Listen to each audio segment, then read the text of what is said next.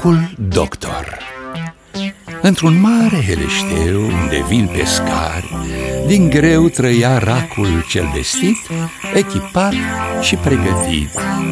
Avea firmă cu anteni pe modernul cabinet Pentru a face consultații celor mai diverse nații. Fie o broască încolțită de un șarpe pofticios Fie țestoasă rănită care e cu sus un jos Fie pești cu buza ruptă sau cârligul prins în nas Ori vreo vidră necăjită cu un picior în las rămas.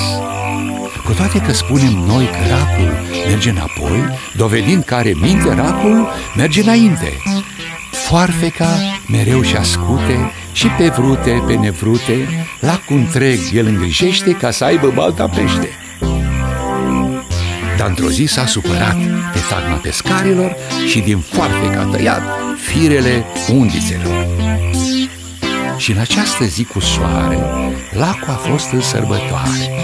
Broaștele se tăvălesc Păsările ciripesc Iar vila fericită Că piciorul e salvat Stă acum frumos de vorbă Cu racul cel minunat